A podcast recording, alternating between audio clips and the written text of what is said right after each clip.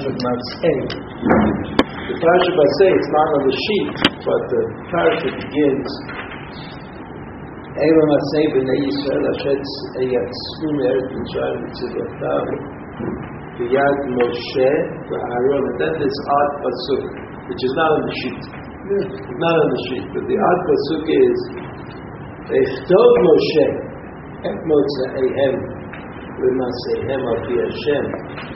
And Moshe Rabbeinu wrote this down. And of course Moshe Rabbeinu wrote everything down. So that the emphasis on the fact that Moshe Rabbeinu wrote something is not to be taken lightly. So we'll get back to it. But to remember that... now the question that people ask, I mean, led by Rashi, and people forget that Rashi asked the question, but it is Rashi's question. And Rashi says, if you look at that first... it's in the first Pasuk is Masek and Eishua She'atu Me'esh Mitzrayim and Sigotam Viyakosheba Arab. You see under that is Rashi. Rashi says, Eilu Masay Laman Yichtevu HaMasahot Alam. I mean, that's a good question.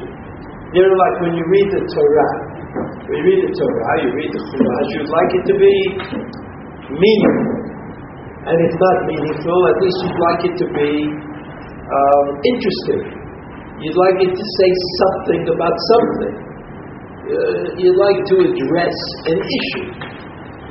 But here, at the beginning of the parasha of Mas'ei, there is a list of the places that B'nai Yisrael stopped, camped, during the 38 years of their punishment.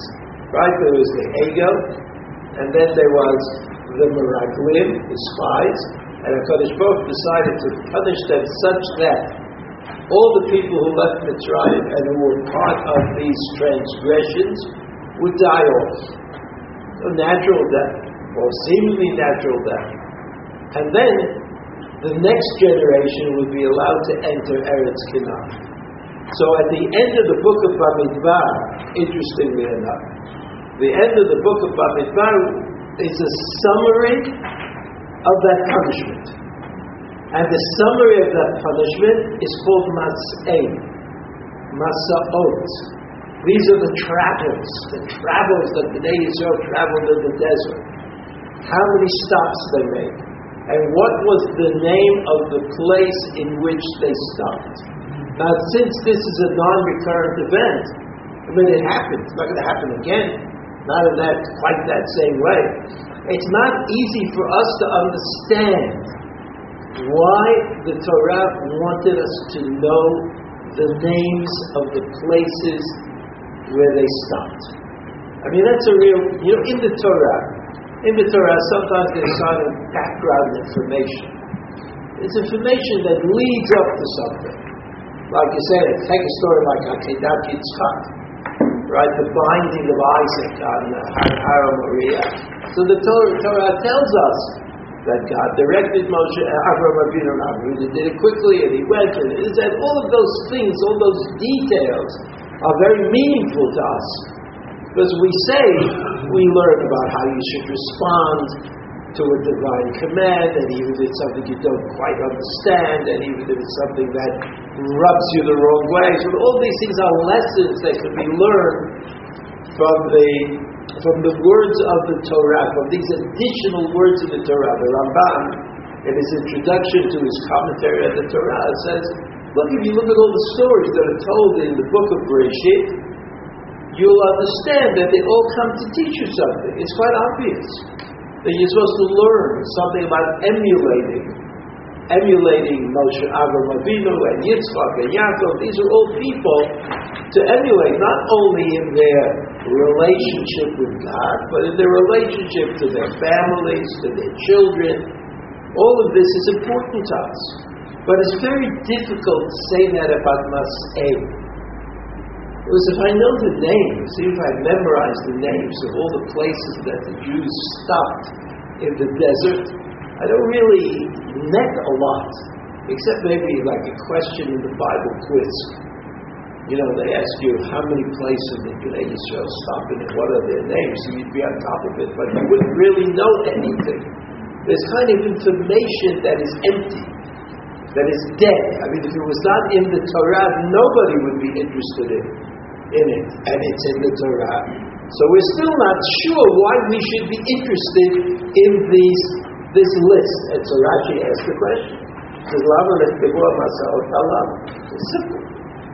Why are these written in the Torah?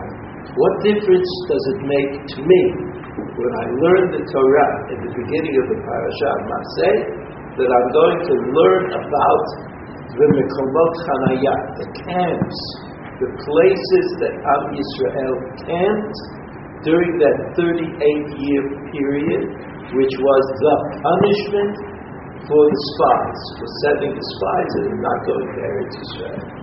So Rashi gives two answers. Here's the first answer. The first answer is, even though God decreed that they would be, moved around arbitrarily in the desert, you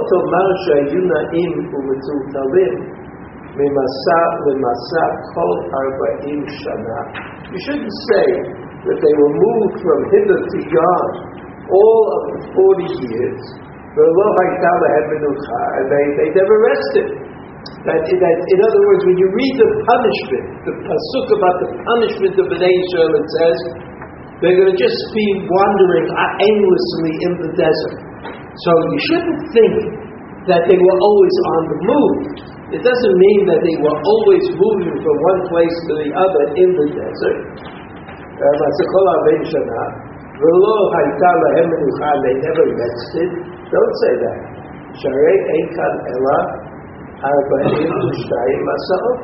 Because after all, if you look at the list in the beginning of Mas'ei, there are 42 Masa'ot, 42 trips that the B'nai Israel took. Same here, if you reduce the 40 by 14, why should you reduce it by 14? Shekulam Chayu B'Shanari Shana. In other words, these 14 that Rashi is referring to were in the first year of Yitziaf Mitzrayim. So first year they weren't being punished. They were just moving from place to place to get to wherever they had to go. So you reduce the number by 14. Shekei Shekulam Chayu B'Shanari Shana. Koden Zerah. Before the edict against the B'nai Israel and the Meraglim was promulgated. Right?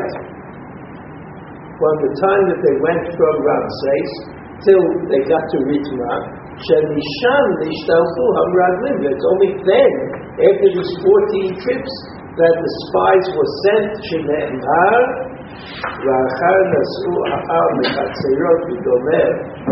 Right? Shalach L'chan Hashem. Because that's when this all happened. Here it says they went from Chatzirot and they camped in Ritma.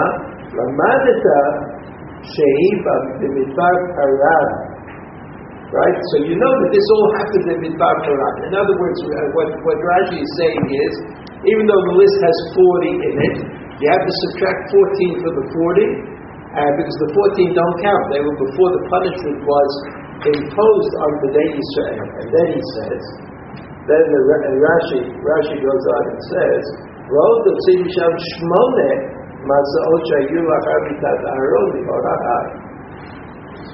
and the last eight trips that they took were after the death of Aaron. In other words, they were on their way to Eretz Yisrael. Like the punishment is over. So the 8 Masa'ot which get them to Eretz Yisrael, right? That was after the death of Aaron, the Hora'ar, Ad Arbot Mo'ad, Bishnat Arba'im. All this took place in the 40th year of Yitziaf Mitzrayim. Then Tzah, Shekol Shmona Ushloshim Shana Lo Nasu Ela Esrim Masa'ot. So if you subtract 14 and then you subtract 8 and you start out with 40, so you see what? 42. Oh, 42. So you end up with 20. You end up with 20. You end up with 20 Masa'ot. That's what Rashi says. He says, נמצא שכל 8-30 שנה לא נעשו אלא 20 מסעות. So that means that they had a lot of time to rest. Even though God said to B'nai Israel, you're going to be moving around all the time, it sounds like in the Pasuk. Obviously they were not moving around all the time. They moved from one place to another. But for a lot of the time they were wherever they were. They were camped. And being camped is not a punishment. That's what Rashi says. When they were camped, they were not being punished. And therefore, Rashi adds up, you saw those Rabbi Moshe Adarshan. It was some kind of a medrash. Rabbi Moshe Adarshan had knowledge of medrashim, and Rashi very often uses that material to enhance his commentary. So what does Rashi teach us? What does Rashi teach us? That you have to have the list of Masa'ot, in order to understand that the punishment of B'nai Yisrael was that they had to move from place to place. But when they were camped, wherever they were camped, they were not being punished. They were living a regular life normally there. That was not a punishment. So that to understand the punishment that B'nai Yisrael had during these 38 years, you have to understand the punishment was moving. It wasn't standing still. When they were standing still, everything was fine. Now, how many times did they have to move in the 40 years? Only 20 times. So you mean that even though God said that they would be punished during these years, the punishment was not so extreme. And that's what Rashi quotes from Rabbi Moshe Hadarshan. So the answer to Rashi's question, why you have to know the Masa'ot, is, well, I didn't know the Masa'ot, I wouldn't know something. I would think that the punishment inflicted upon them was terrible and cruel and harsh, and actually it wasn't. It wasn't terrible, it wasn't cruel, it wasn't harsh, it was any of those things. That's what Rashi said. First interpretation. Second interpretation, Rabbi Tanchuma, right? You know that Tanchuma is the name of a midrash. The name of a midrash on the Chamisha Kumshei Torah that Rashi happens to know about that, apparently, because he quotes it liberally all through his commentary. So Tanchuma was the name of the Rab, who much of the midrash is attributed to. He's called Rabbi Tanchuma. It's a midrash agadah. It's a midrash that generally does not treat with halachic topics, only, non-halachic topics, stories. The stories of the Bible, of the Torah, are discussed in the Tanchuma. Rabbi Tanchuma darash bo drasha acheret. Rabbi Tanchuma had a different way of looking at it. He said, Mashal Melech shaya beno choveh. It's like a king who has a son who is ill, and he took him from his palace, wherever that might be, to a borrowed place, in order to gain a cure. So thankfully the son was cured, he was in the hospital, everything's well, and now they're on their way back home. So he says, Shayu Chosrim. The father would take note of all the places that they passed on the way to this famous hospital or clinic. So he said to his son, here we slept, here we were given some honor, here you didn't feel so well. What's the Tanchuma say? That this list of place names does not have a special importance. It's not of special importance. But it's a kind of way we have. If something good happens to us, and this is important for the Ramban that we're about to learn, something good happens to us, and we suddenly remain here, we remember the details. Let's say you went to a doctor and you had surgery, and the surgery was great, very successful. It was not a little scary, the surgery, like they're going to drill a hole into your head and pour in cement, and then everything will be just fine. That kind of surgery, and it works. So suddenly you find yourself, oh, I remember what the doctor said, and I remember what he was doing, and when I came in to see him, and then left, and he had a smile on his face. You know, the details become very, very important to you. But if, chas v'shalom, you didn't have such success, and the doctor becomes the enemy, and you don't know anything about him, you just say he did a terrible job, and they don't remember anything about the effort that was put into doing the operation, because after all it didn't succeed, so who's going to remember that? So here what the Tanhuma is saying is that upon retrospect, when you look back at those 38 years, they were kind of a success, because in fact B'nai Israel took it, they accepted the punishment that God meted out to them, and then they were on their way to Eretz Canaan. So on their way to Eretz Canaan, on the way they felt good. So it made sense that Moshe Rabbeinu would list the names of the places that they stopped and what they did in all of these places. But you know that according to Rashi number 1 and according to Rashi number 2, we're still left with a lack of clarity. And that lack of clarity, according to Rashi number 1, why does the Torah have to list the names of all the places? The Torah could have just told us that there were 20 places, that they camped 20 times during the 38 years. And that's what the first interpretation said. Why do you have to be so complicated about it? Why do you have to name the name of the places? You don't know where these places are. You don't know these names are. I mean, the names don't mean anything to us. So why couldn't the Torah just said 20 times in 38 years? And then we'll understand from that was chesed of HaKadosh Baruch Hu, and the punishment was not as harsh as it seemed to have been at first. Why not? According to Rabbi Tanhuma says, well, it's kind of retrospective. You look back and you say, oh, I was here and I was there, it's the other place. Okay, that sounds really good, but who wrote the Torah? I mean, is the Torah like something that we make a judgment about, the way we might write our own diaries? I mean, does that make sense? And even if you say yes to that question, you would still like it to be meaningful. I mean, what's meaningful about the fact that the Torah reminds us of the tribulations of the difficulty that had 38 years by naming the places? I still would like those place names to be recognizable, meaningful.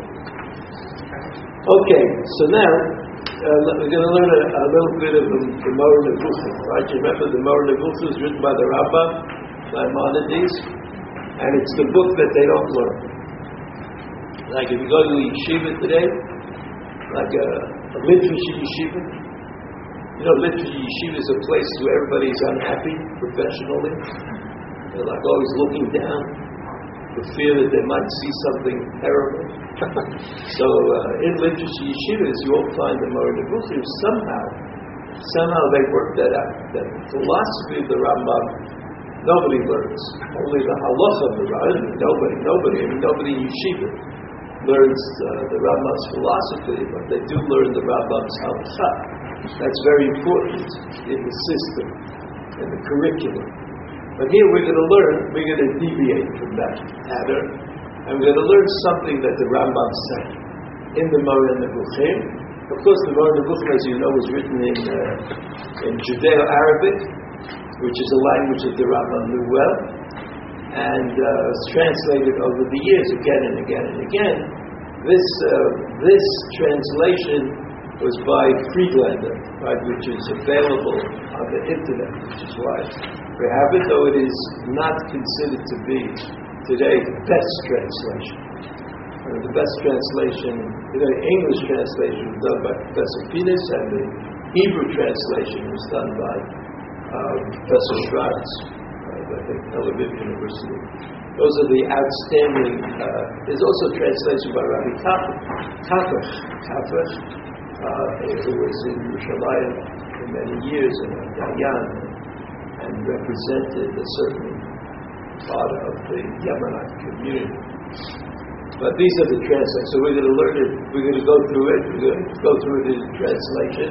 Translations are always difficult because, always problematic because whoever knows the original can always say the translation is not good. And if we don't know the translation, we have nothing to say about that. But we're going to give it a try anyway. So here we go. Here's the Ramah. The Ramah is wonderful, by the way. It's a wonderful Ramah. Not that other Ramahs are not, but this is also good. So the Ramah says this.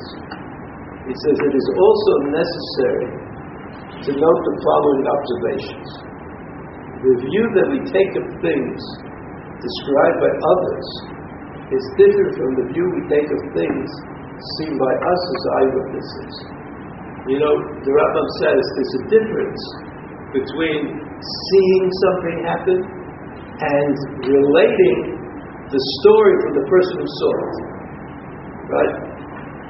The first is called in the Halacha, it's called an aid, a witness, and the other is called aid repeat, a witness who's relating what the witness said. What's the difference? What's the difference according to the Ramah? He says, on the third line, for that which we see contains many details which are essential and must be fully described. The reader of the description believes that it contains superfluous matter or useless repetition. But if he had witnessed the event of which he reads, he would see the necessity of even part of the description. So he sees, you know, when you see something happening, when you see, let's say somebody witnesses an accident, car accident. So you look at it and say, oh, the people ran around and were unhappy or happy or this, because when you see something, everything around contributes to your decision about whether it was an accident or was on purpose. But the people who heard about it from the witness, they don't think that those things are necessarily important. They may include all kinds of things that are not necessary. So he says, when we therefore notice narratives in the Torah, we see that the Torah tells us a story which are in no connection with any of the commandments. But these stories have nothing to do with mitzvot. We are inclined to think that they are entirely superfluous or too lengthy. I mean, the Torah starts telling us things that are not connected to a mitzvah, that we say to ourselves, well, what's this got to do with us? Why is this important? Why is it important to know that Balak had a conversation with Bilam? Why is it important for us to know that Bilam had a conversation with his donkey? I mean, what difference does it make? I mean, we know who the good guys and who the bad guys are here. Why do we have to know about Bilam and his donkey? So here is the Rambam, and the Rambam says,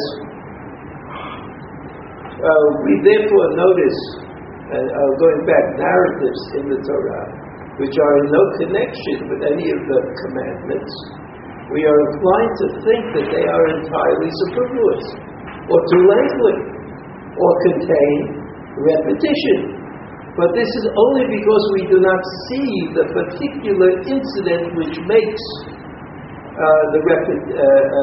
which those narratives noteworthy. In other words, we think that something is unnecessary. But if you could really look at it closely, you've got to delve into it, you would see how important it really is. And then he says, of this kind is the enumeration of the stations of the Israelites in the wilderness. How does that sound? That's us. I'll say it again.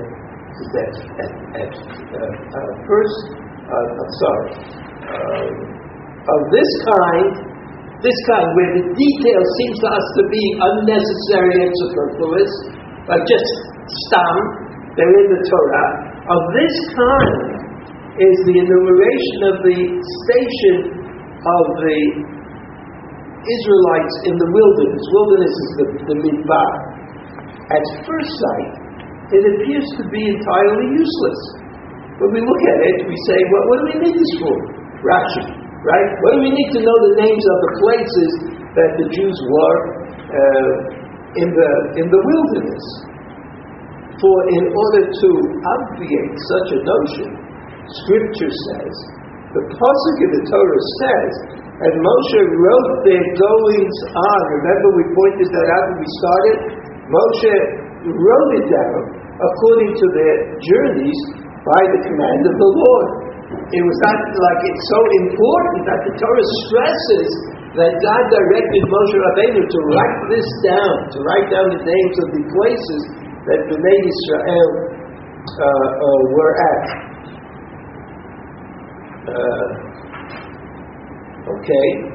It was indeed most necessary that these should be written. And if you think about it, you see it had to be. For miracles are only convincing to those who witness them, whilst coming generations who know them only from the account given by others may consider them as untrue. So you see, miracles. No, a person who participates in a miracle, who's there at the time of birth, he's absolutely certain that it's a miracle, the Rambam says. But in later generations, people say, well, are you sure? Maybe it was something that happened with the stars. Maybe there was pressure from one place or another. If you ever read that book that was once popular in Halacha on Yitziaf Mitzrayim, where he tries to explain all the miracles as being natural phenomenon. So it's like the further away you get from the miracle, the further away you get, the less impressive it is. That's what the Ramban says. That's the nature of things. I remember, after the Six-Day War, or during the Six-Day War, that's something that the old people could remember. I remember the feeling in Yerushalayim at the time of the Six-Day War, and the idea that it was a miracle. I mean, it was absolutely clear that such a thing could not happen unless there was some miraculous intervention. Now, of course, over time, people rethink it. Say, maybe this was good fortune, and maybe this just happened accidentally, and maybe, next war will be, the Yom Kippur War came, which was quite unsettling. So you see that miracles don't have stamina. That's what the Ramban is saying. It's interesting, because you would think, or might think the opposite, but the Ramban says as time passes, miracles have less stamina all the time. You're less likely to consider them to be miracles in the passing of time. And therefore it says, miracles are only convincing to those who witness them, whilst coming generations who know them only from the account given by others may consider them as untrue. That's the nature of a miracle. When your grandfather tells you about a miracle, when you participate, you say, he's an old man, what does he remember? Maybe it wasn't. That's the nature of things. The people who receive the tradition about the miracle are less impressed. They're less impressed than the people who were there at the time. And so the Rambam says,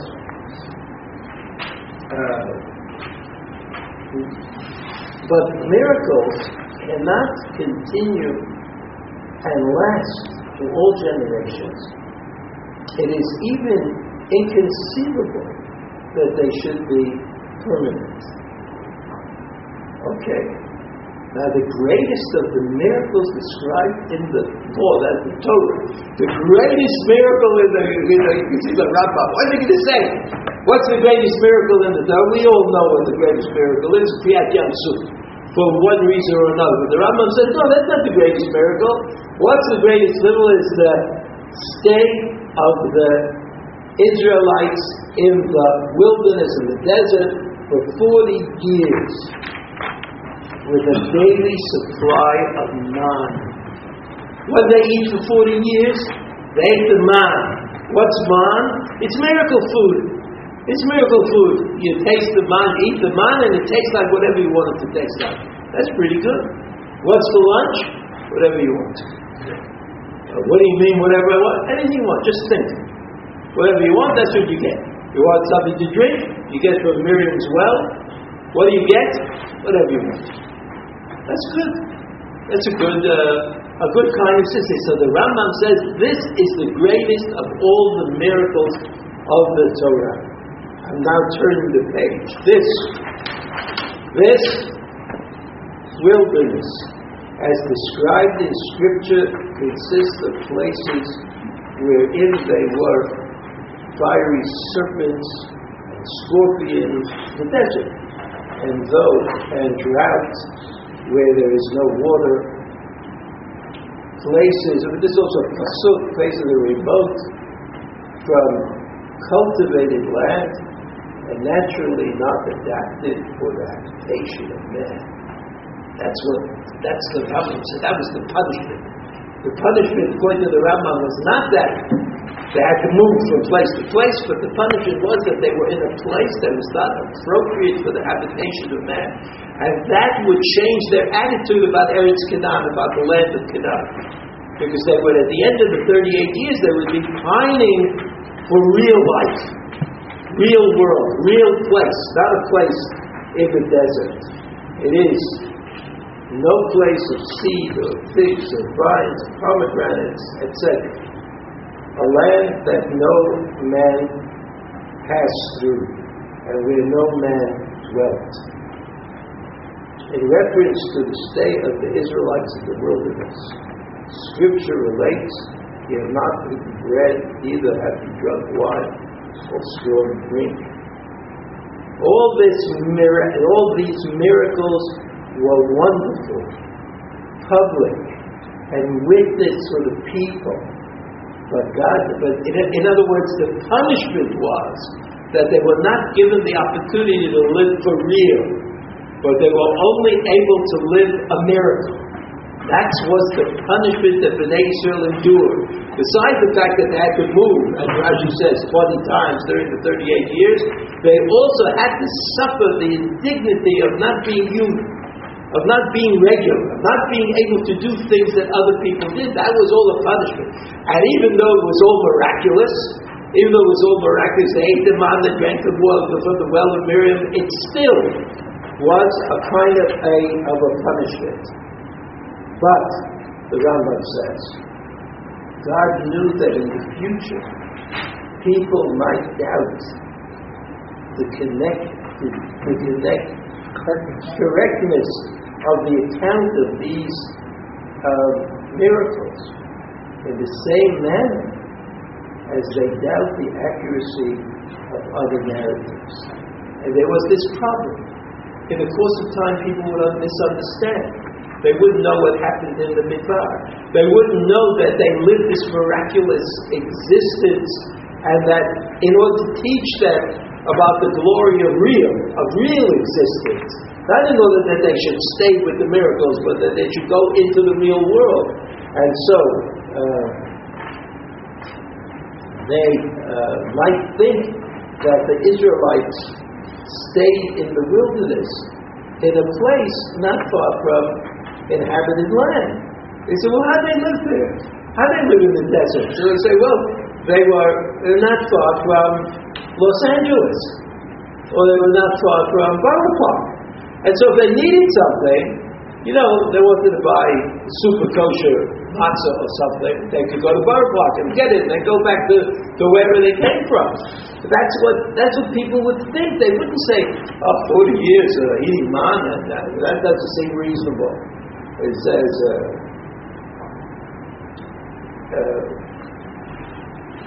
like those where it was possible for man to live.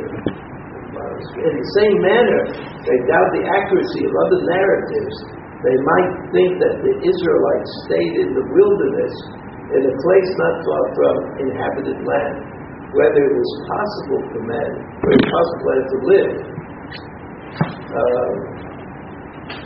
About in the ordinary way, that it was like those deserts in which Arabs live at present, or that they dwelt in such places in which they could plow, sow, and reap, or live on some vegetable that was growing there, or that manna came always down in those places as an ordinary natural product, or that there were wells of water in those places, in order to remove all these doubts and to firmly establish the accuracy of the account of these miracles.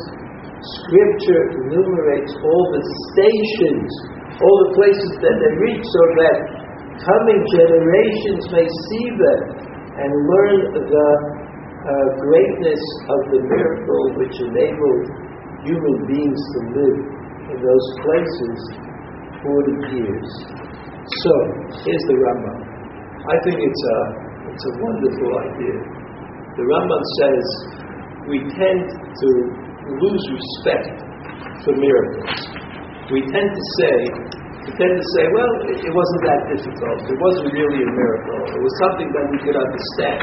It's something that we could explain. That's the Ramban. That's the Ramban's idea of human psychology. But if you list the names of the places that the people stopped at, everybody takes out their little own atlas and looks and sees where these places are. So he sees that they were really in the desert, and they were not close to civilization, and they were not able to take advantage of nations that lived close by. And therefore, the Rabbah says, finally, we have an explanation. So why were the names of these places listed in the Torah? Why are they listed? Because according to the Rambam, you're supposed to look them up. So where are they? Where's Ritva? And where is Ramses? And where is Alush? And where are all these places? So if you look them up, you'll see the nature of the 38 years in the desert. So the Tzad HaShaveh, the comparable part of Rashi and the Rambam, is that they both agree. Rashi and the Rambam both agree that these names have to teach us something. Rashi says the chesed of HaKadosh Baruch Hu, that there were only 20 trips, because the punishment, according to the Rambam, was, according to Rashi, the punishment was that they had to go on trips. The Rambam says that the reason we have to know the name, the Rashi doesn't tell us why we have to know all these names. It would be enough to know 20 trips during 38 years. But the Rambam says, no, there's a bigger issue here. The bigger issue is that we tend to deny miracles over time. And we tend to say, it didn't really happen, it wasn't what they thought, it wasn't their impression, and everybody knows about the almanac, and the almanac will say when the next eclipse of the moon is, and in the olden times they thought that was a big deal because they didn't know when it was going to be. We now know it's going to be, so we're able to dissipate the force of the miracle. Right? So they didn't really live with a miracle, right? They were able to get food someplace. They were in the desert, but they passed by one of these 7-Elevens. They passed the 7-Eleven in the desert, and they were able to buy whatever they needed until they passed the next 7-Eleven, etc. So the Rambam said you had to know the names of the places. That's what the Rambam says. The Rashbam, you see that little insert there at the top of the page? There's a Rashbam. Remember the Rashbam? Rashi's grandson. The Rashbam thinks with Rashi. He's a Rashiite. He has more other things to say, but he's really the Rashi type. He says, Kol Masa'ot Vechanayot Choser Umoneh Kidei Leparesh Eichan Hayu Chonim. So it's like Rashi. Rashi said, the Rashbam says, there were Masa'ot and there were Chanayot. There were trips and there were encampments. What was the punishment? The punishment was the trips they took. The names of the places, of course, are the places where they camped. Where they camped. So that was the emphasis. The emphasis is, according to the Rashbam, that the Jews were able to camp most of the time. And the camping was not a punishment, only the movement from one place to another. So we've seen at least two and maybe three opinions about why the list of names in the Parasha of Mas'ei is so important. What I'd like to remind you, if I may, is a Ramban. Actually, two Rambams. Hilchot Yisodei Torah. This is in the Rambam's halachic work, right, called Mishneh Torah. The Rambam says this. The Kevan Shenitbarer She'ein Gufu B'riya is talking about God. He said, since everybody knows that God has, there's no corporeality to God. God doesn't have a body. There's no physicality to God. She'ein Gufu B'riya Yitbarer She'lo Yarado Echad. You can't really say about God anything that's physical. You can't say things come together or things go apart, right? You can't say that about God. That God is in a place or God has a measure. You can't say that. You can't say God goes up and God goes down, because if you'd say that would mean that God is someplace but not every place. Right? You know, you can't, there's nothing moving. You can't move unless you're someplace but not at the other place. But if you're every place, then obviously you can't move. It says, Lo Yirida, Velo Panim, Velo Achor, there's no front, there's no back. Below Yeshiva, below Amidah, the Eidem Atzui Bizman is not connected to time. Achiyelo Reshit, the beginning, there's no beginning to God, and there's no end to God, there's no counting years of God. Ve'eno Mishtaneh, Ve'eno Davar Shigrom Lo Shinu. He doesn't, nothing changes with God. God is always the same. Ve'eno Lamavet, Chayim, he doesn't, there's no death and there's no life. No stupidity and no chokhmah, no wisdom. Doesn't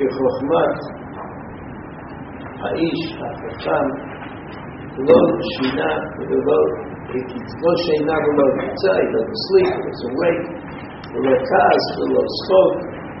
anger, no laughter. No joy, no unhappiness. There's no such thing, no quiet, there's no speaking.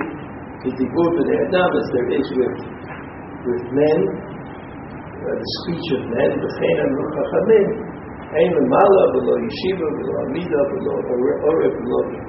So here the Rabbah says that anything you would say about God, anything you say about God, this is the Ramban's position. You can't say anything about God. Anything you say about God's wrong, right? And so at the beginning of Shemon Esrei, when we say, Kedel Gel Seinu, Avraham, Yitzchak, Yaakov, Akel, Agadol, Agibor, Adorak. So we're saying something about God. So the Ramban would say, it's like something terrible. How do you say something? How do you say God's Gadol? Because Gadol means bigger than something, and Gibor means stronger than something.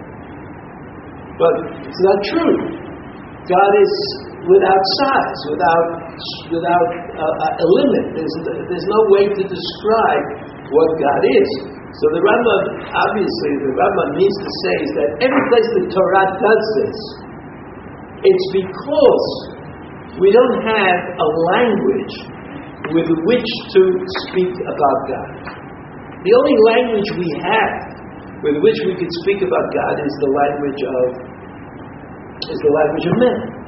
So just like we speak about kings, we can speak about a king.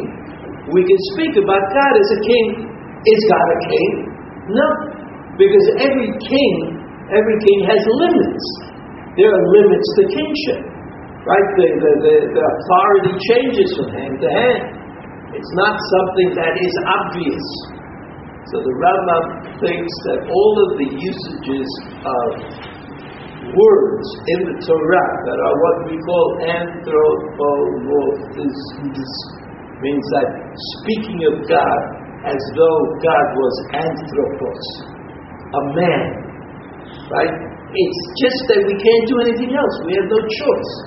So we do that. Well, we have to understand that it's not true. It's not true that God is angry. God is kind of came into the picture at a certain time. All those things are just not true, and that's the position of the Rabbah. And that's also the position of Chazal. This idea that Shir Hashirim, right? Shir Hashirim is the story of the love between Hashem and Knesset Israel and the Jewish people. So if it's the story of the love between God and the Jewish people, how come it looks very much like the story of the love between a man and a woman? So the answer is that we don't have any choice. When Shlomo HaMelech wrote Shir Hashirim, he knew what he wanted to say. He wanted to say something about the love of God and Knesset Israel. But the only words that he had at his disposal, the only words at his disposal, though to describe the love of God for Knesset Israel, the only words that existed for him were the words that represent the love of a man for a woman. In fact, you could say, even though there's a mitzvah of Ahavat Hashem, you have to love God. How are you going to love God? What are you supposed to do? What are you supposed to do to love God? I mean, is it like, I mean, how do you describe that? What do you do? How do you? Okay, the Ramban has a particular position on love of God, but you understand. You understand that the only way to describe the love of God is to describe it through the love that we know about it. The love of parents for children, of siblings for each other, of husbands for wives. There's no other choice. In fact, it's Hasidut that would say. Hasidut would say, how come we are romantics? How come we are not polygamists so generally? How come we focus our love and attention on a single partner? How come God made the world that way? Why couldn't the world be like the world of paramecium? You know paramecium? They're in the petri dish, they bang against the wall, and then there are two of them. That would be good. You know, everybody stands up, walks over to a tree, gives a knock, and then there are two of you. That would be good. But that would not teach you anything about the love of God. So that all the relationships that we have, the opportunity to have, this we learned from Avraham Avinu. Avraham Avinu had this interesting idea that even Sarah didn't understand at first, that a child needs a mother. Right? That was Avraham Avinu's idea. And therefore, in order for him to have a son, that son had to have a mother who was worthy, or who was the right mother for that son. Now this is not an idea that is accepted every place in the world, even today. But it is the idea of Bereshit, that the mother counts. And that Avraham Avinu, for all the difficulty that it implied, he had to get rid of Hagar, because she was not the mother. She was, in fact, the biological mother of Yishmael, but Yishmael could not be the inheritor of the mantle, because he was only the son of Avraham Avinu and didn't have a mother. He didn't really have a mother. So that love and relationships are necessary, because our ability to love God is dependent upon that. Like a person who doesn't have a relationship, I mean, what possible connection could he have to the mitzvah of loving God?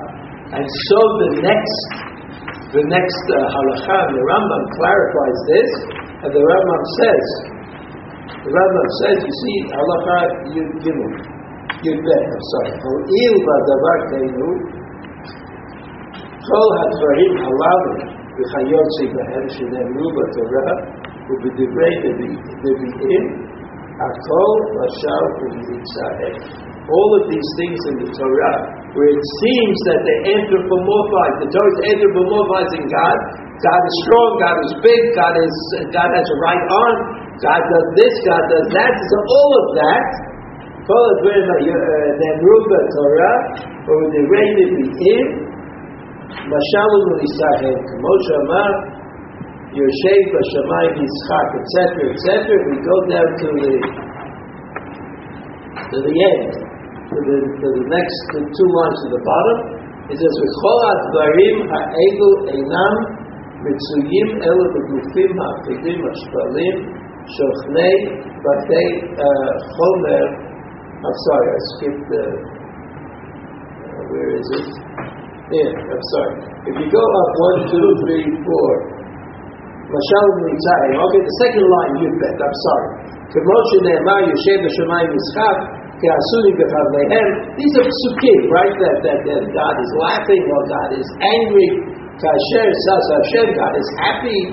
This is all in the category of the Dibrat Torah Lashon B'nei Adam, which I say means this. Lashon B'nei Adam refers to the limit of Lashon B'nei Adam according to the Ramah. That we really can't talk about God. So we want to say something about God, we say it as though God was a person. But we know that we have not been able to actually do it. The Dibra Torah Lashon B'nei Adam. So that's the interpretation of the Tanchuma. The Tanchuma says that God commanded Moshe Rabbeinu to write down the names of the places they passed, just like that king. You remember the king who was coming home with his son, and he said, "Well, here we stayed, and here we ate, and here we fed so and so."